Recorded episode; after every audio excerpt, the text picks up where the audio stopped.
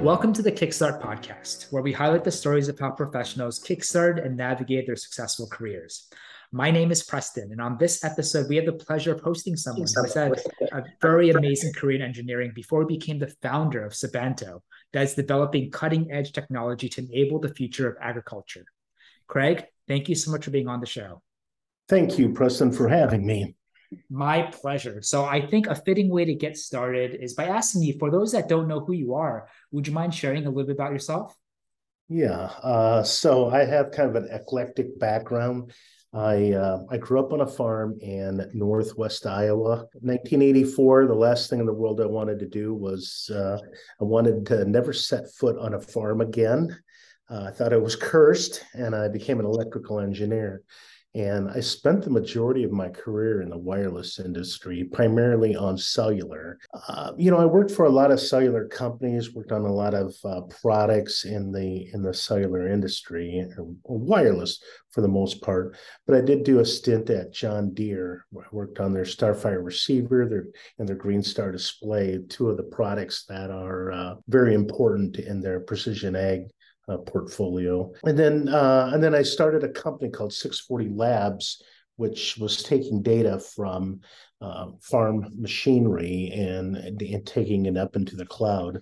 So it really got me interested in uh, in agriculture and specifically electronics and signal processing and wireless. And so, uh, you know, imagine I, am a guy with a lot of uh, electrical and software experience uh, that happens to uh, have a little bit of ag experience as well. I love it. Thank you so much for that wonderful high level overview. Would love to talk to you and deep dive a little bit more about your current company. But one thing that sparked my curiosity is why did you start in electrical engineering way back when? What drew you to that field? So when I was when I was growing up on a farm, uh, again, this was pre or this was you know pre 80s I, I, was obsessed with electricity and uh, i just remember my father you know he had these tractors and he had these radios on these older tractors and you know invariably they would uh, break down and he he would give them to me and i would rip them apart trying to understand how they worked and then uh, believe it or not i uh, there was a bookstore or a pardon me a bike store and radio shack in the little town that I grew up near. And uh, you know, Radio Shack was the internet for me. You could buy books on electronics, on just the components, and they would sell them. They would have they would have these little projects you could build, and uh, you know, I think I owe my career to Radio Shack, believe it or not. I loved Radio Shack growing up myself as well. And then you, so you started your career in electrical engineering. It seemed like it was a very organic process. You had a lot of interest in that way back when, growing up in, in the farm, um, which is really, really cool. And then at some point in your career, you pivoted from electrical engineering to software engineering. So, what inspired that pivot? How did it feel like learning the whole new world of software engineering? And was it did it take you a while to ramp up? Or was it kind of natural you're using the same kind of brain that you did for electrical engineering? You applied that same muscle to software. What was that process like for you? Yeah well for starters this what i call software writing software was more along the lines of signal processing. So i, I was uh, I, I, guess you could say i was an expert in the wireless industry uh, in in both hardware and um, signal processing software software. So the very specific type of software I would write would be more signal processing, demodulation of wireless signals, modulation of wireless signal, channel encoding, channel decoding. So it was specifically around signal processing software that I that I did write. And how how was that um, different, or how did you feel about that versus the your first job in electrical engineering? Did you when you joined electrical engineering, did you see or think at that time this is my career for the long run, or you somehow uh, developed into the world of signal processing and wireless and like, wow, this is something that I'm now really passionate about. I can see myself doing this for a very long time. You know, how, how do I say it? There's there's there's a fine line between doing hardware development and then doing signal processing um, software development. And it's almost writing, and I did a lot of assembly code as well. Back in the 90s, you know, this was before you used to write signal processing code on, you know, let's say demodulators or modems. Um, you used to write a lot of uh, assembly code to do these, uh, you know, the demodulators or, or the channel encoders. And so there was, it wasn't a giant leap for me to go mm-hmm. from hardware world into the the software world given the type of software world you know that i was writing now i do see you know you've got you know front end and back end and full stack developers i'm i mean i have no idea as to what they're doing so that that is not the i, I mean i understand the you know the jargons and, and but you know it, it is a million miles away from from those types of software software engineers. I, I would write, you know, more just signal processing, you know, finite impulse response filters. But, you know, part of it was, okay, how long does filter have to be? You know, can I do it, you know, in a fixed point implementation? Uh, you know, it was it was a lot of hardware and and software development. I mean, mm. I mean that's that when I look at signal processing software, God, it's been so long since I've talked about this. I mean, it was it was both um, and it was kind of fun in that it was you know developing software but there was a very very very mathematical part of it in terms of you know and i, I go back to that. I, I, need a filter. What type of filter am i going to use? How is it going to affect my performance of my demodulator? And I, I would spend a lot of time you know looking at just the the algorithm as to how it's going to be done more so than actually implementing the software. For the audience that's unfamiliar, what would you be? What is a demodulator? Like, what do they do? I'm just curious. Oh well, uh, like in in cellular phones, mm-hmm. for example, this wireless signal is you know this signal is coming over the airwaves and you know through the antenna, through the uh, the front end filter into the LNA, and then it gets down converted, IF filtered, and then it you know goes through uh, like an analog to digital converter. So you have this very noisy signal representation of the ideal signal that was transmitted. And what you need to do is you need to recover the actual signal. You know, the data bits were modulated. Now you need to demodulate and get back to the bits. And there's all sorts of clever, absolutely clever uh, things you can do to, um, you, you know, the, the trick is to you know, uh, decode and detect and estimate that signal as close as you can to the original. Interesting. Wow. Yeah, for someone who's completely unfamiliar with with the world of cellular Wi-Fi and how it breaks down from the waves out there to inside your phone and how it gets synthesized and absorbed and processed, it's quite fascinating. So, how did you go from working in signal processing and wireless to then becoming a business or an entrepreneur? What and and if, if I'm taking a look and if I remember correctly, aside from Sabanto, which is the company you are working on right now, did you have you you referenced that you started a company before that? How many other other companies did you found before Sabanto? I think Sabanto was the sixth company. Wow, that's amazing. So now you're you're not just a, an entrepreneur here. You're you're a serial entrepreneur, Craig. How? Yeah, so yes. Um, I don't know how you feel about that that label, but um, yeah. you're a serious builder, uh, which is really exciting. What drew you to the first company, your first business? Like, do you remember what what did that business do? How did you feel, uh, and what was the biggest lesson learned as a first time kind of business owner and entrepreneur that helped you become a better business owner with the subsequent com- companies followed? You know, the first company I started was a company called Alliance Technologies Group, mm-hmm. and we were no more than a consulting guns for hire. You need engineering work, uh, you come to us and we do it. That was the first company I started in 1995. I was at Motorola and we had gotten, myself and, uh, and a couple other guys had gotten really proficient at writing and at, at test and measurement and writing software and building hardware and whatnot. And the three of us, um, had this crazy idea that we're going to go out and start our own company, a consulting company. And you know, there was a lot of peer pressure, and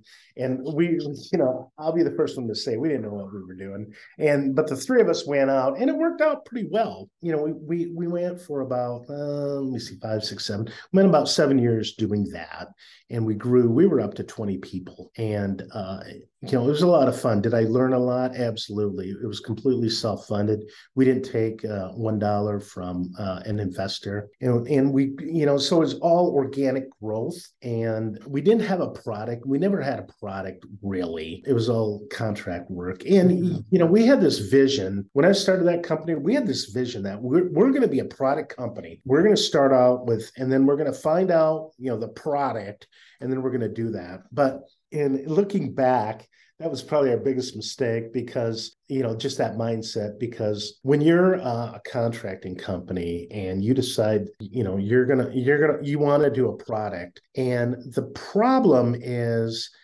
these opportunities would come through the door. You know, at the time, our engineers were getting, uh, you know, $125 an hour. It's really hard for a small company to turn down an opportunity because we're going to forego any any uh, profits and whatnot and focus on uh, this product um, that's a really hard decision to make. And we just didn't have the discipline to make that. And so from beginning to end, that company was a consulting company, nothing more, nothing less. So maybe the biggest takeaway there is just like stay in your lane, stick with what you're doing really, really well, and just continue doing that instead of diversifying or spreading yourself thin just for the sake of diversifying. Absolutely. Yeah. When you say product, was that your first experience? I'm assuming it's a software product. Is that correct? Um, or, or, what product were you trying to build at oh, that we, time? You know, you know, we we started the company and we had thought to ourselves, well, we're going to fund it with a contract work, and then mm we're going to find our niche find something where we can become experts in and then we'll create a product we we didn't have a plan for a product it was it was just yep we're going to go three of us are going to go out and start a company and it was funny we we were we were all working at motorola and uh we were, we were sitting around and we, we just decided if, if we get three months of contracts we're going to quit. And oh my God, two weeks later, we're like, oh, we're going to quit Monday. so it was it was a lot of fun. Well i i i love uh I, I, love it that we're talking about this because number one you know people are always fascinated like how do you start a business? Like do you just cold turkey it? Or like if you have a full-time job do you do it on the side? And it seemed like you and a couple of colleagues buddies and decided to lock arms with this vision unified vision and get started on the side. Yeah, uh, and then and it seemed like your timeline was a lot faster. It, it accelerated a lot more than originally anticipated. And you you just quickly had to ask that serious question like what do we do now? Are we going to jump yeah yeah. in, right? and then do it. Yeah, but yeah, you can't yeah, um, you can't undersell yourself though, Craig. I think the fact that you had a vision and then you executed and then it's not like you lasted for six 11 months and you said seven plus years many businesses can't even get past the third year so yeah. for your first business foray i mean that's that's a yeah. massive success in my book so we don't have to talk about every other business afterward but if you can maybe just share high levels of what were some of the other businesses that you did afterward before Sabanto? so three of them left with an acquisition technically oh uh, wow uh, you know one of them i mean the, the most successful one well so far was uh, 640 Labs. Mm-hmm. That was, um, you know, you know, probably the most interesting one was, and this was kind of interesting. The business we started, it was it was called Rough Riders Communications. It was out of out of Oklahoma. You know, oil rigs they're out in the middle of nowhere, and they need communications. They need um, telephone service and uh, internet access, right? So myself and a and a couple other guys, we went and uh, we bought a bunch of snowmobile trailers. We got a, a, you know a foot half meter satellite dishes, mounted them on it. Got some modems, and some uh, Ethernet uh, switches and Wi-Fi routers. And and what we started doing is we started deploying data services in the Panhandle of Oklahoma. And at the time, we were sitting in Chicago, and we had a guy, you know, a couple guys working for us down in Oklahoma, and their job was everything: sales, support,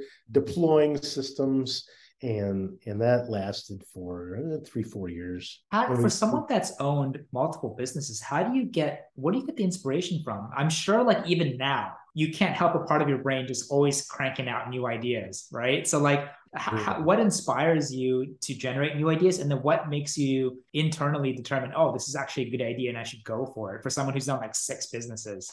I guess what inspires me to do it you know, I guess I've been um, fortunate that I have the opportunity to do it. Mm. You know, it's it's not as risky as you think it is. Like for example, you know, I had two kids, and my wife was a full time. You know, she was taking to the kid, taking care of my kids full time, and I you know, I'm sitting at Motorola and I'm going to leave Motorola perfectly great. It was a great job. I was making good money. I had insurance and but then I'm like I have 3 months of of work.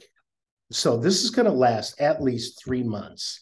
And, you know, it took us about two weeks to get three months worth of contracts. And at the time, I'm like, okay, I can last three months. And I knew that, you know, talking with my boss before I left, or this guy I knew at Motorola who's pretty pious, said, Hey, I'm going to do this. And if I fail, will you hire me back? He said, Absolutely. Go knock yourself out. So I, I guess, you know, people think I'm, oh, you know, he's very, you know, he's a risk taker. I knew that regardless of where, what path I went down, I would always I would always land on my feet. Seemed like it. I mean, it, at the end of the day, to me, it looked like you were just you were just hedging, right? So, like as a worst case plan B, if all else fails, you can get your original job back. I think that's awesome. I think for a lot of people, they think that if they made that jump, their their job wouldn't accept them back if they come running back, right? So I think it doesn't happen for everybody, but you create a situation for yourself where it just it just made sense to take the plunge. Yeah, you know, like you say, you know, I'll, I'll give the example. You seem like a pretty smart guy. Appreciate and,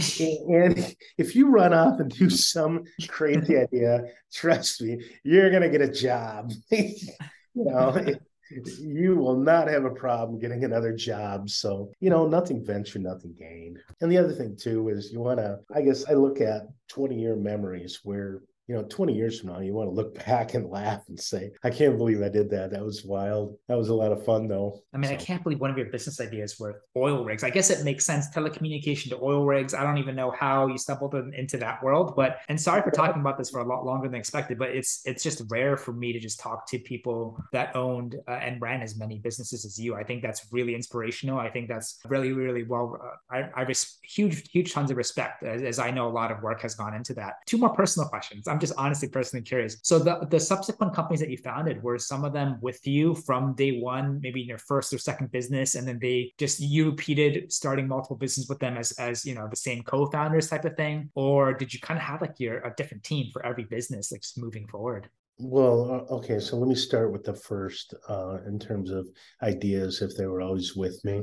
And, you know, the answer to that is no Eh, you know, I'll, I'll, give you the 640 Labs, what, you know, how that company uh, came to be. I, I, I worked at John Deere on theirs it's this Green Star display. It's this it's this display that is in every John Deere tractor. I worked on that. And then years later, Apple released this iPad and I saw this iPad and I looked at it and I'm like, this is what the Green Star display should have been. And you know, it's got all the memory in the world. Graphics are unbelievable. Kids are playing video games on them. You can read your email. You can read. Um, you can watch a movie on it. It's got battery powered, it's got cellular, it's got Wi-Fi, it's got Bluetooth, it's got all these accessories. And it's, I mean, this is the coolest thing in the world. And then I look at what I designed at Deere and i'm like this this would totally kill it uh, why why aren't they why is this being used in agriculture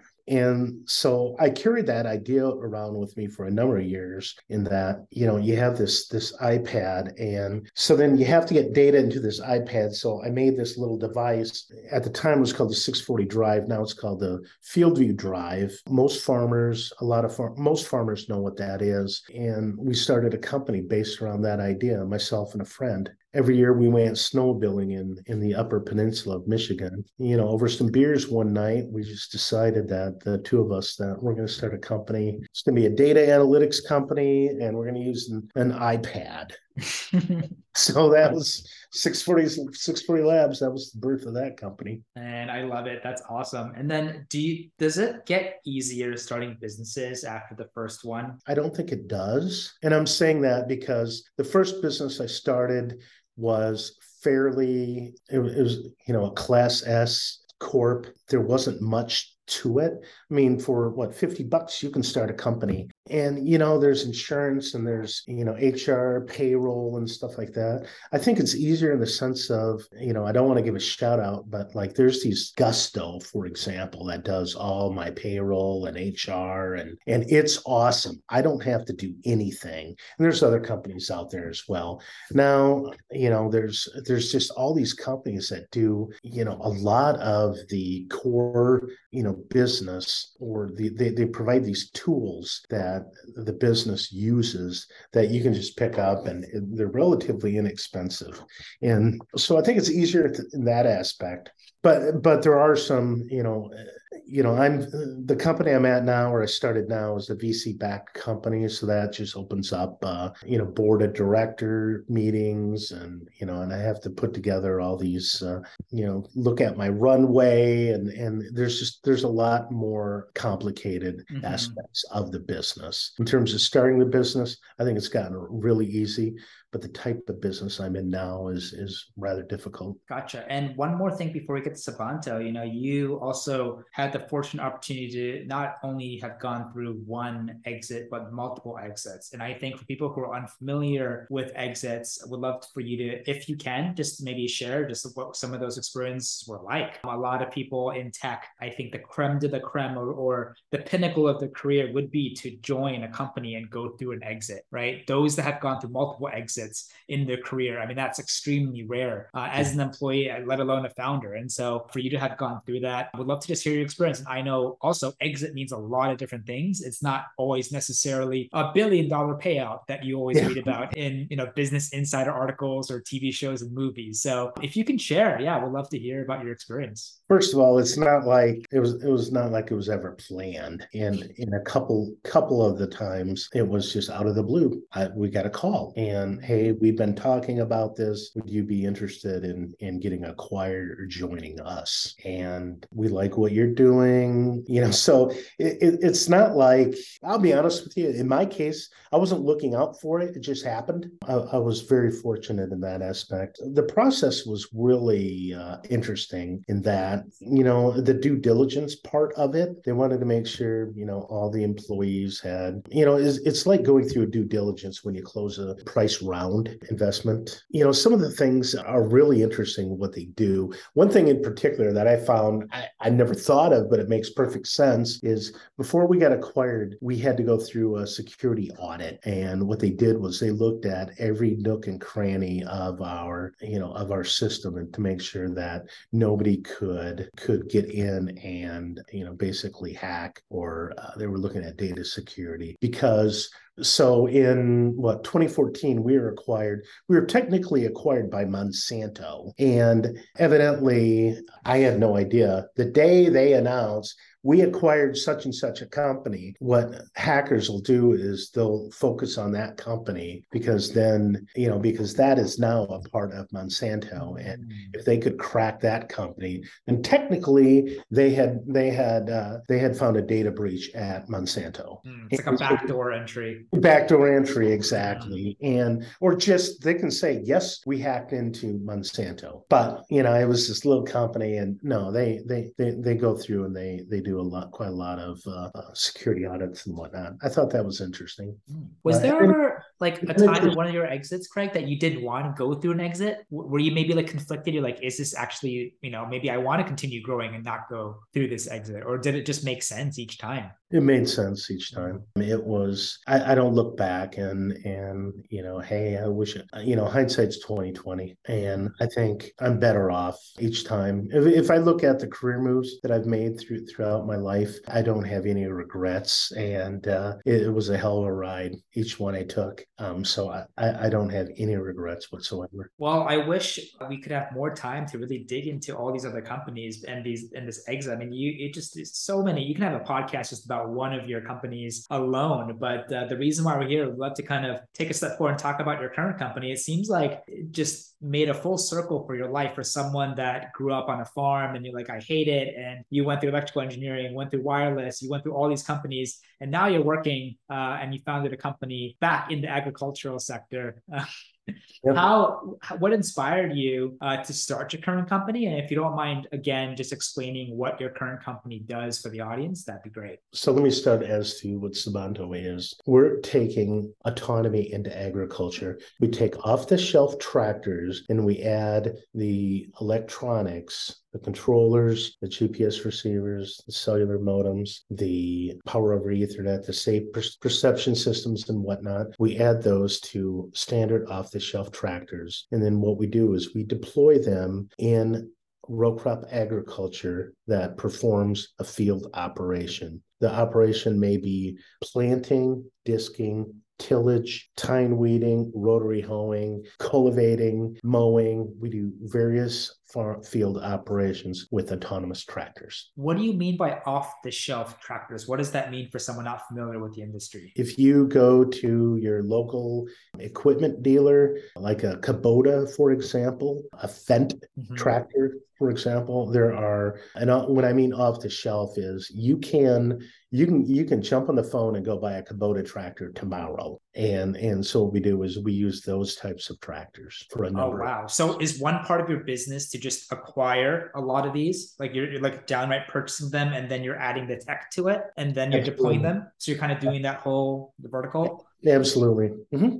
What is, what inspired you to to start Sabanto? What was the, um, the catalyst? When 640 Labs got acquired by Monsanto, they put us underneath the Climate Corporation. And then I would work with a lot of farmers. And I got to get to know quite a lot of farmers that you know i, I knew agriculture but it's it, you know it, it, had been what 20 30 years since i've worked with actual farmers. And i got a lot of them are my friends and i got to understand just a little of the inner workings of the modern day farm. I mean the way these guys run their operations versus the way my father did back in the in the early 80s is night and day. And then i understood a couple things. Number one, labor is a problem for them. And it's not the cost of labor, it's just the lack of labor. These, you know, when I grew up, I, I, always tell people I have 56 first cousins. I come from a very large extended family. Now families are much smaller, opportunities are elsewhere. Mm-hmm. And there's not the local kid like I was, you know, who they could get to drive tractors, you know, disc a field, bale hay and whatnot. Those those days are gone. Mm-hmm. And and it's just hard for these farmers to find these people. And you know the answer obviously to you know to me at the time was god these guys need autonomy. And and then when you're sitting and what's amazing is i don't think the general public knows this either but you know the rule of thumb in agriculture is it's a thousand dollars per horsepower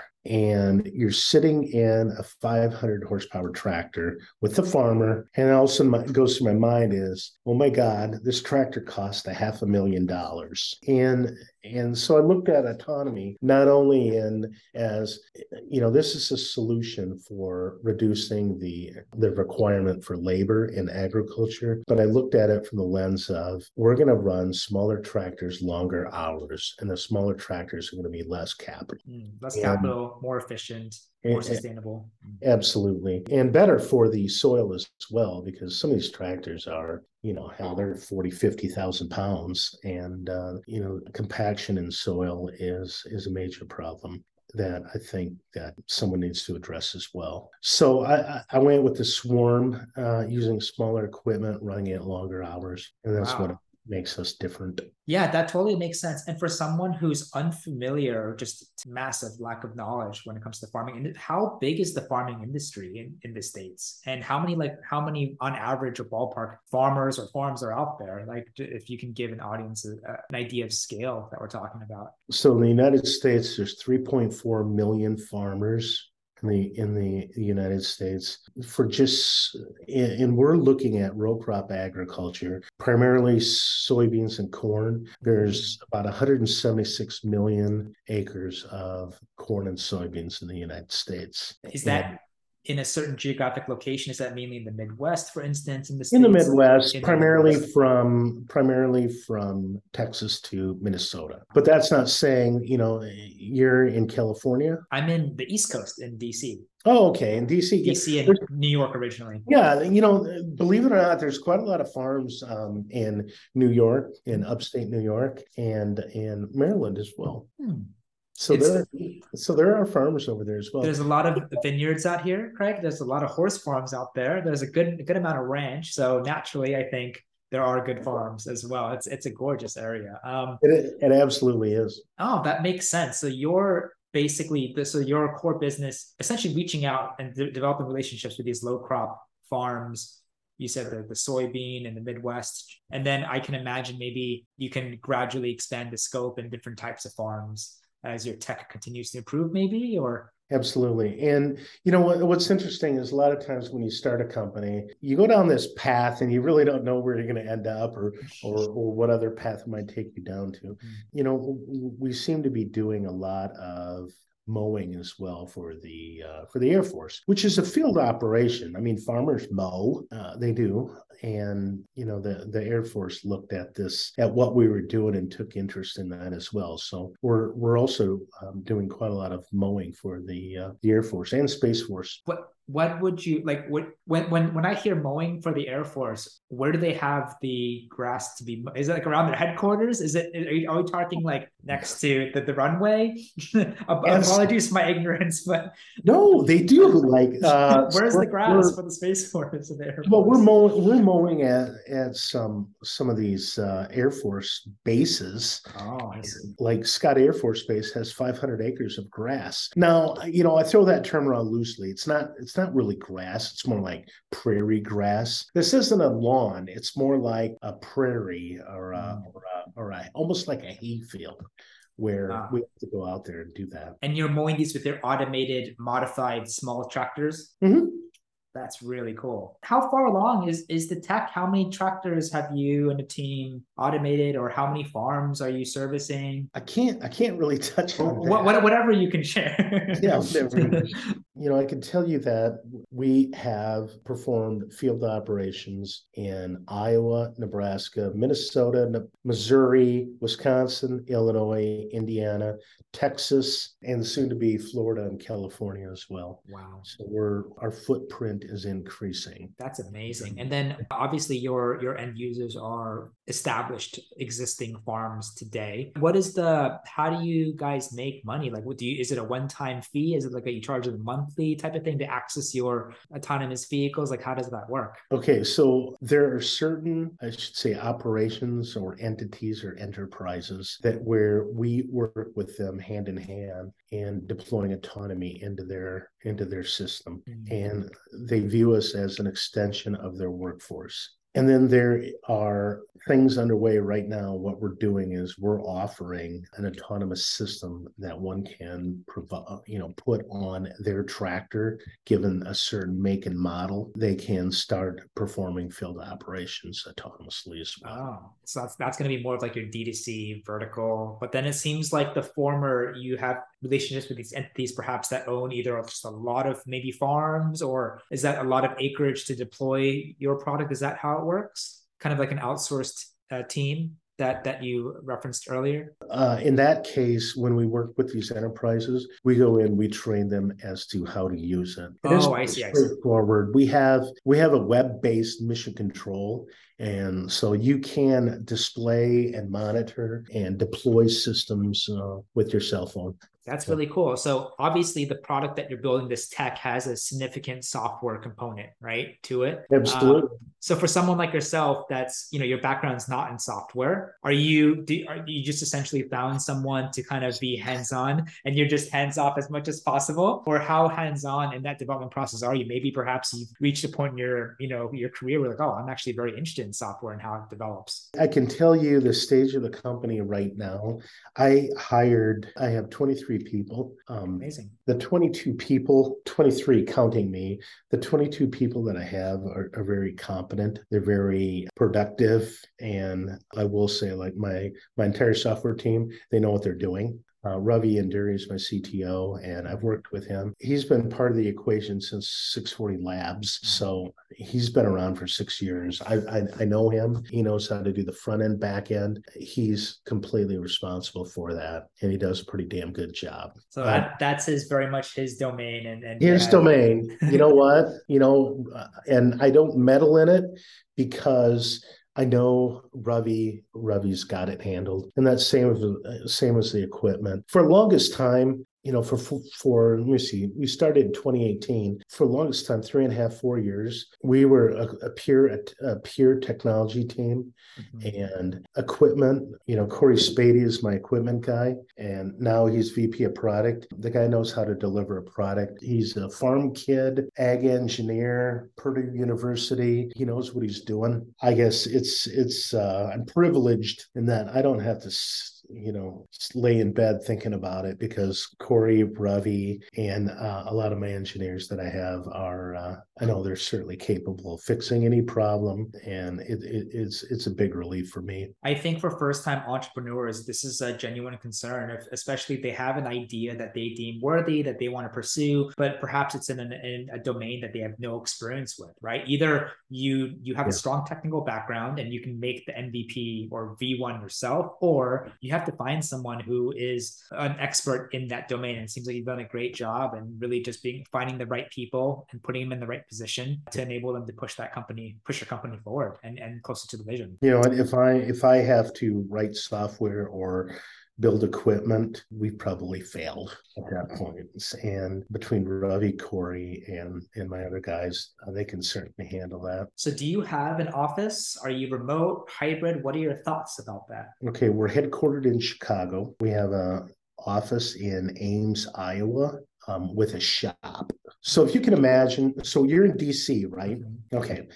Here's kind of sort of the problem I have. I'm downtown Chicago, not much different than DC when you get down to it, right? We're an ag company. I need both, uh, I call them the propeller heads, the software guys who, you know, are doing all the, you know, the, the, uh, the tractor OS, the front end, the back end development, the, uh, all, all, all the software, pure software. But I also need these kids that come out of college and they're more agriculture. They understand row crop agriculture. They understand corn, they own soybeans, they understand equipment. They're gonna they're gonna have to build this equipment, put all these actuators and controllers and go out and do field testing and the problem is, it's like you. If I say, um, Preston, w- you know, can I get you to move to Cherokee, Iowa, where I grew up? You know, I've, I've got an opportunity. There's no way you would go there. I, I, guarantee it. There's no way you would go there. If you were to toss in that good bottle of red wine, Craig, I'm there. I'll be there tomorrow.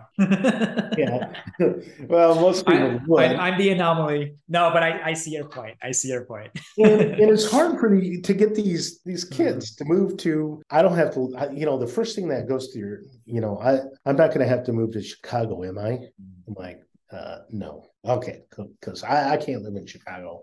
It's just who they are. It just makes sense. Like you're in the agricultural business, you need people that have that, you know, experience and expertise, and you're not going to find that so much in Chicago, right? Or any urban city. No, no, I'm not. But um, I do have. What, what's interesting too is a lot of my engineers. You know, we're at 640 Labs, came through, and we're at the climate with me, and so it's kind of interesting. The software team that I have, they're all they all know they all know agriculture in a to a certain extent. I mean, they've never, you know, walked beans or or shelled corn or baled hay or anything like that. But they do understand agriculture in the sense of, you know, they can tell you what the typical population of a cornfield is mm-hmm. uh, versus a bean field, uh, what cultivation is, headlands, why headland, why headlands exist, and what the you know the the size of them. They do understand row crop agriculture. That would be key. I I would I would be the worst hire you'd ever make for that position, right? if you had reached out to me. Um, but your team of 23, including you, I think that is quite, I mean, highly respectable. I mean, that's a, a solid number. You've hit that critical mass. Is there anything about your company for people who are listening and they're like, wow, you know, this actually resonates with me. Maybe I I might know of someone who might want to work in agriculture. But uh, what what separates your your company different in terms of like your culture? Do you guys do anything different, unique? What would the X factor be? I mean, I think first and foremost, I think it's a fun company to work for. There's there's a lot of camaraderie. If, if you've ever worked in agriculture, you soon adopt the I guess the culture of the ag industry. And the ag industry has some of the nicest people you will ever meet, and they're fun to be around too. They're funny. They uh, there's this rule of thumb too, and this is actually amazing. They tease each other all the time, and the rule of thumb is if you're not getting teased, then there's something wrong with you. And it, it is. Trust me, it's that way. And, and these farmers, and they'll make fun of you, you know, publicly, and you, and you just got to laugh at it. And they're not doing it because there's no malice there. They, God, is that, you know, they'll, they'll tease you about one thing or another. They'll find something, and then, you know, you just got to laugh. And then what you do is you, you shovel it back to them. And, and, uh, you know, the one thing I, I want everyone that comes to work here, I want them to have fun. You know, I, I don't want it to be necessarily a job, more like a lifestyle. And the culture of the company is is built upon your first, you know, three, four hires. And I knew, you know, I made a list of five guys that I knew that could help me pull this off. And they were chosen not only because of their technical capabilities, but primarily it was their it was their their attitude, their, you know, their work ethic and and they're fun to be around. And I knew that if I brought these guys in, then the company would would become that. I I really vibe with that. You know, we we have a chance to work with a lot of different companies and founders and I I really resonate resonate uh, that you you take the importance of intentionally hiring the right people from the get go, and it's it can either make or break the company 100. percent And I, I love that just you know what you said. Just you you want people to have fun. It's very easy just to think of work as just work, and I love the fun aspect of it. I love the fact that even in your industry, you know, people just love having fun and they tease each other. I think that's great. I think that can help really blow some of the pressure off, especially for you as a founder you have a lot of things going through your mind that you're constantly juggling. And uh, now I can understand maybe half. If, if, I were to ask you what, what a day in the life of Craig, the founder, oh. founder, looks like, it's probably half business, half you... being teased, and half teasing. oh, I think you. Yeah, I think oh. you broke up a little bit. Oh, can you can you hear me okay? Yeah, I can now. Okay.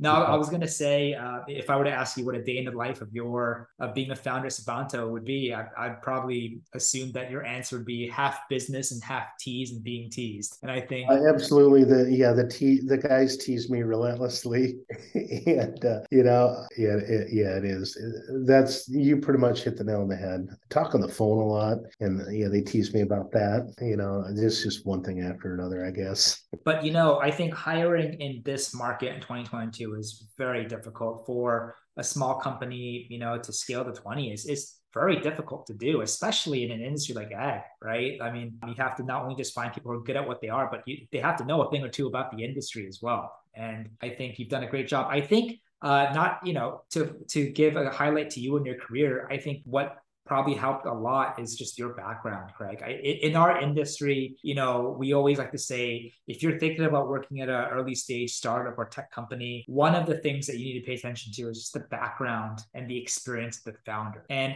it's very easy to be like, oh wow, this guy is a first time founder, went to a good school, or maybe he's a second time founder. Oh my god, like that just makes me feel even better. I can sleep better at night. But you know, you've done this quite a long time and, and a lot of different sectors and businesses. I think that alone is a huge selling point for a lot of people. And so it probably played a huge role in helping you kind of scale the team where you are now. But of course, adding to that, like the product you're making, your mission in an industry like farming, where it's a tough time to be a farmer, right? I would imagine, um, especially with technology increasing, development increasing, a lot of other macro pressures. Um, I think what you're doing is is fantastic and it can just make people feel great showing up to work and building something that you're doing. Absolutely. Uh, you know and that's something that you know with each passing day i i realized that when i you know went out and fundraised and closed a round i, I would ask the investors why me or why us? What what made you you know you had you had hundreds and hundreds of choices and you chose us. And i thank you but why why did you pick us? I, i'm just curious. And a lot of it was the team it's something I it's just something that I didn't uh, I didn't really think about I knew that, oh man, if I could get this guy and this guy and this guy to help me pull this off, then, you know, this, this would really help. And, you know, they decided to, like I said, quit their perfectly good paying job and come to work for me at our company and and then once they come in then it's it's it was easier getting other people because you know there's safety in numbers. Mm-hmm.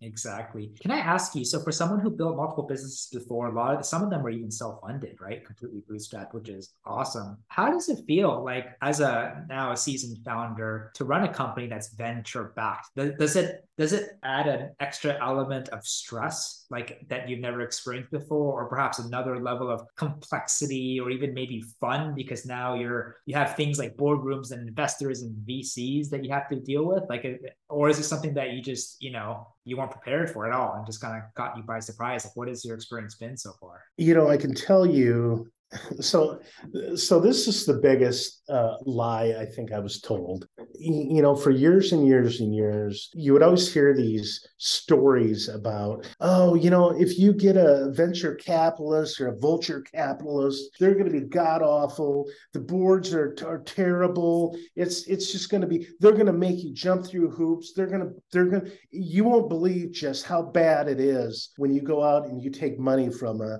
from a vc blah blah blah right? And I believed it. And I can tell you that is the biggest bunch of BS I've ever heard. I actually adore my board. You know, at the end of the day, they want this to succeed right? And they are some of the most helpful people. They will answer the phone whenever I call them. If I have a question about such and such, I don't know this, they're happy to explain. I would go to board meetings. You know, the first first board meeting, I was like, oh my God, a little nervous and that, you know, how am I going to do? Am I going to do good enough? Blah, blah, blah. And then I soon realized that after every board meeting, I'm invigorated. You know, I think I, I, I wish I could have a board meeting every week because they really, really help me. And I rely on uh, on my board. You know, I, I have weekly calls with the chairperson of the board uh, of my board, Daphne Prius uh, call her out.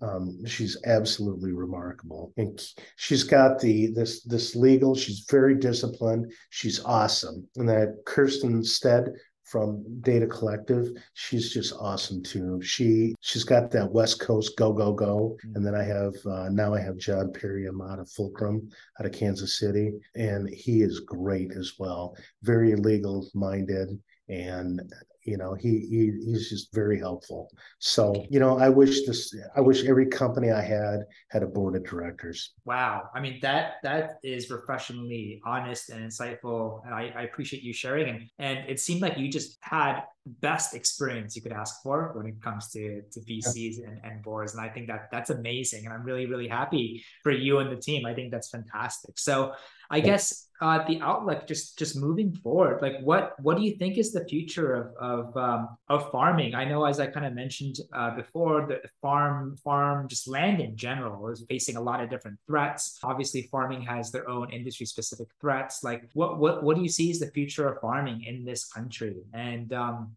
do you think well, it's, it's here to stay or it's it's an existential crisis? Like what are your what are your thoughts? So i have a, a, a variety of thoughts. L- let me start with i think the biggest problem in agriculture today what that is. There's over three there's just just a little over 3 million farmers in the United States. One third of them are over the age of 65. And farmers die with their boots on. You know, un- let's have an uncomfortable conversation. 12 years from now, CDC hasn't pegged at 77 years old. So 12 years from now, one third of the farmers we know in the United States are going to be gone. And then what's scary is another third uh, of the uh, 3 million are between the ages of 55 and 65. So 22 years from now, two thirds of the farmers we know today are going to be gone. It's just not an occupation that you could uh, that that the young can go into primarily be because it um, is very very capital intensive. And i always joke that um, every guidance counselor in the united states should or they say you can be anything you want in this world but a farmer. I don't care what you're worth preston but you you could not become a farmer. It's just too capital intensive. And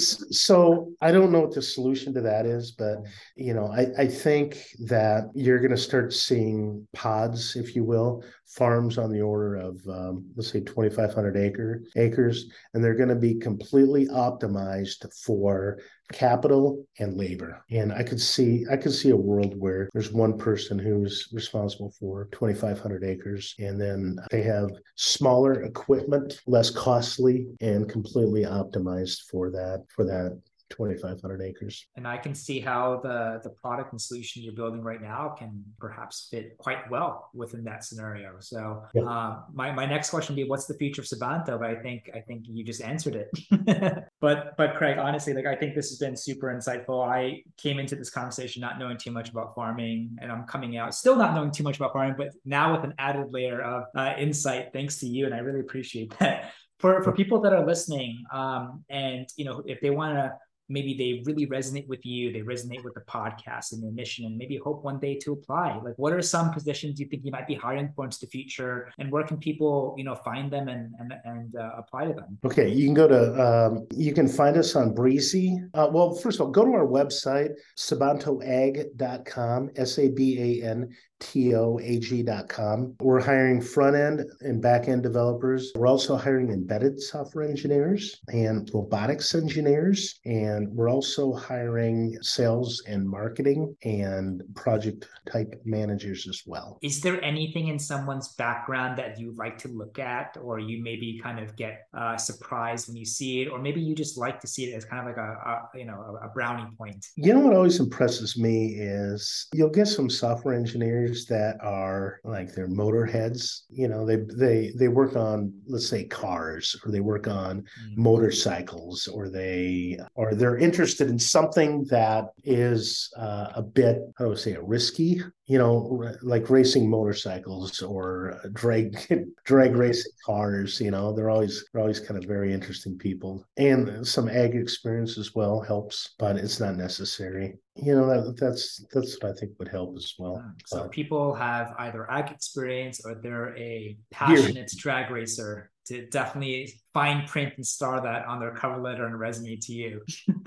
right. But um, but no, I mean, you know, or someone who's passionate about doing mm-hmm. completely different. You know, we're not doing, you know, let's say, you know, high level marketing and just scraping databases looking for no, this is I mean, this is kind of some interesting things we're doing. And you know, we're also oh, the other thing we're also use, looking for uh, you know, data scientists, people who can do some AI and machine learning and whatnot Nice. So I guess to, to the audience that's listening, if you or you know anyone else in the data science, ag, software engineering, really any space or someone that wants to be part of a, an organization like Sabanto that is really having just kind of very strong mission and that positive impact um, in an industry that's facing real, real issues, I, I please obviously reach out to Craig and his team. I'm sure they would be more than accommodating. And if people wanted to reach out to you directly, where can they find you? If they have any questions or perhaps they want to reach out for advice, like where can they find you specifically? Uh, they can email me at uh, R U P P I N A T O R,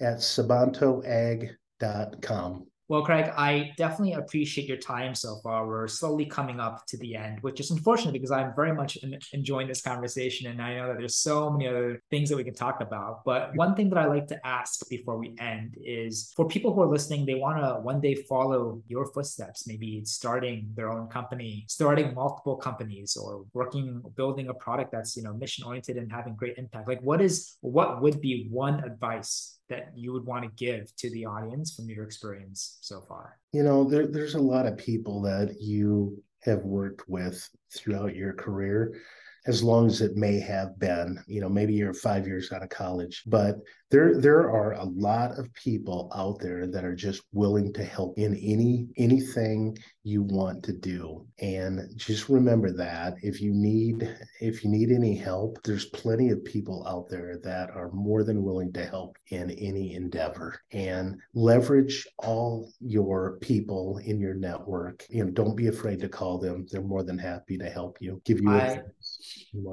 I love that. And thank you for sharing that. I think it's very easy, even if you're like just a professional or especially a founder, to feel alone and you have to figure it out by yourself. And if you reach out, no one's going to respond back to you. But I think this, you know, this human, positive, warm feedback, like people are, you can find, you can always find someone willing to help you, give you a hand, I think is one that people should be aware of and should talk about more, especially in the industry. So I really want to thank you for that. Yeah. I don't know of anyone, just to add to that, I don't know of anyone if if you add if I if I called you and said, Preston, I need some advice, and I guarantee what what do you need advice on? I'm here to help you. I'll say, Craig, I got your back whatever you need.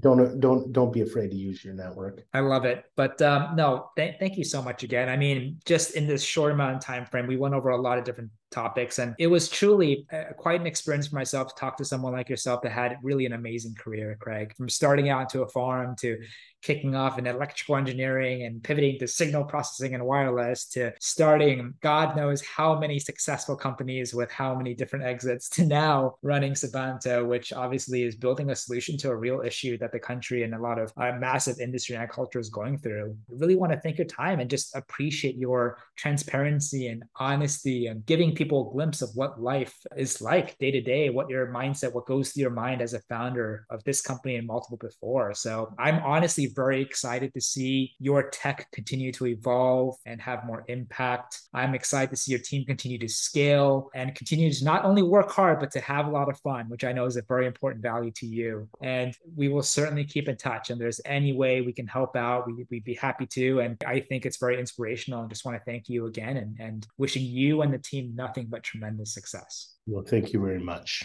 Thank you, Craig. And we will certainly keep in touch. Yep. And thank you for having me on this podcast. My pleasure. Have a great day. All right. Take care. Thank you so much for listening. Make sure you subscribe for other great stories that are coming up. If you need any help with hiring, know of anyone who's looking for a job, or would like to be a guest on this podcast, please feel free to reach out to us at www.kickstartfinder.com. Really, really appreciate it, and we'll see you on the next one.